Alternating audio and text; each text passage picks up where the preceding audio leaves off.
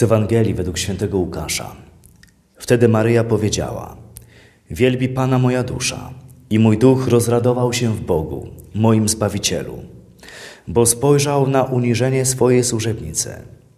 Odtąd wszystkie pokolenia będą mnie nazywać szczęśliwą, gdyż wielkie rzeczy uczynił mi Wszechmogący.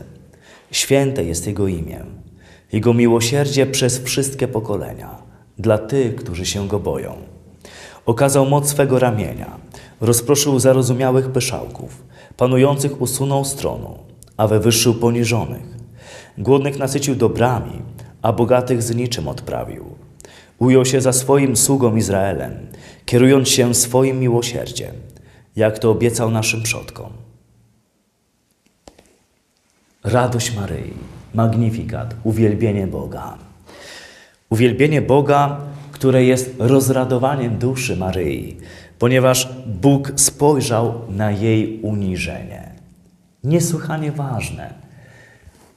Szatan będzie chciał za wszelką cenę, jak mówiłem w poprzednich tygodniach, żebyś oddał mu pokłon. On chce cię w sposób sztuczny napompować wywyższeniem, karierą, sawą pieniędzmi, zaspokoić wszystkie twoje zmysłowe pragnienia. Maryja, podobnie jak Jezus, ona wchodzi w uniżenie.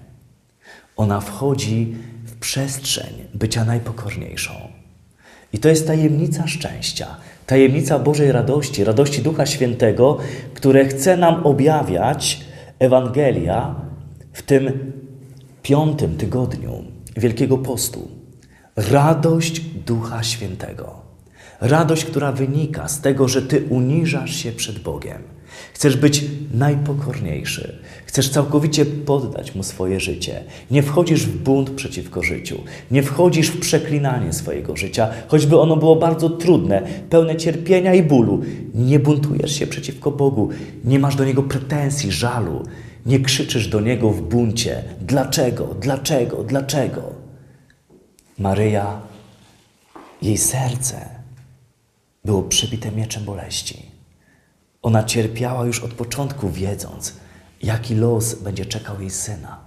Ona wiedziała, pełna Ducha Świętego, znała znaczenie proroctw, wiedziała, jaki los będzie czekał Mesjasza.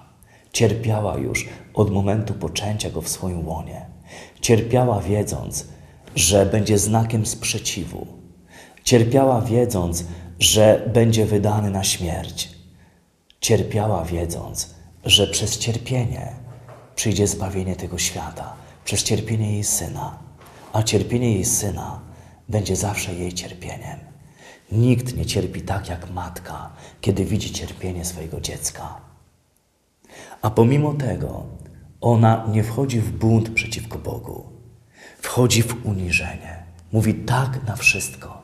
Niech mi się stanie według Twego słowa. Tak jak chcesz, niech będzie. Przyjmuję całą wolą Twoją wolę, Boże. Podporządkowuję i poddaję się Tobie całkowicie. Ty wiesz najlepiej, jak prowadzić moje życie. Ty wiesz najlepiej, Ojcze, jakie okoliczności pomogą mi doświadczyć jeszcze bardziej Twojej miłości i będą zbawienne dla mojej wieczności. Ty wiesz najlepiej, Ojcze, dlatego poddaję się Tobie. Chcę być cały Twój, Ojcze. Chcę, żebyś Ty był cały mój. I bez względu na to, ile będzie cierpienia i bólu, jak trudne będzie moje życie, weź je i zrób z nim, co zechcesz. Ojcze, bo wiem, że pomimo tego, iż jest tak trudno, wiem, że mnie kochasz. I wiem, że jeśli dopuszczasz to, to tylko dlatego, że widzisz cel ostateczny zbawienie mojej duszy.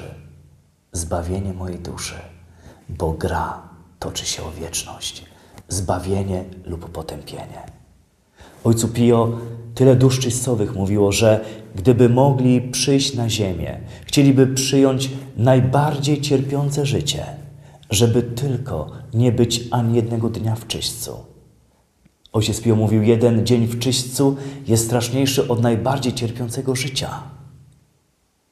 Chcemy iść prosto do nieba, Ojcze. Razem z Maryją chcemy uniżyć się przed Tobą oddać Ci całe nasze życie, oddać Ci wszystkie okoliczności naszego życia, wejść w uniżenie, nie w bunt, wejść w całkowite poddanie się Tobie. Tak jak zrobił to Jezus Chrystus, Twój Syn, który ogołocił samego siebie, przyjąwszy postać sługi, który powiedział tak na wszelkie cierpienie, na każdy krzyż. Życie tutaj na ziemi trwa tylko przez chwilę, a potem wieczna radość w niebie i nieprawdopodobne szczęście.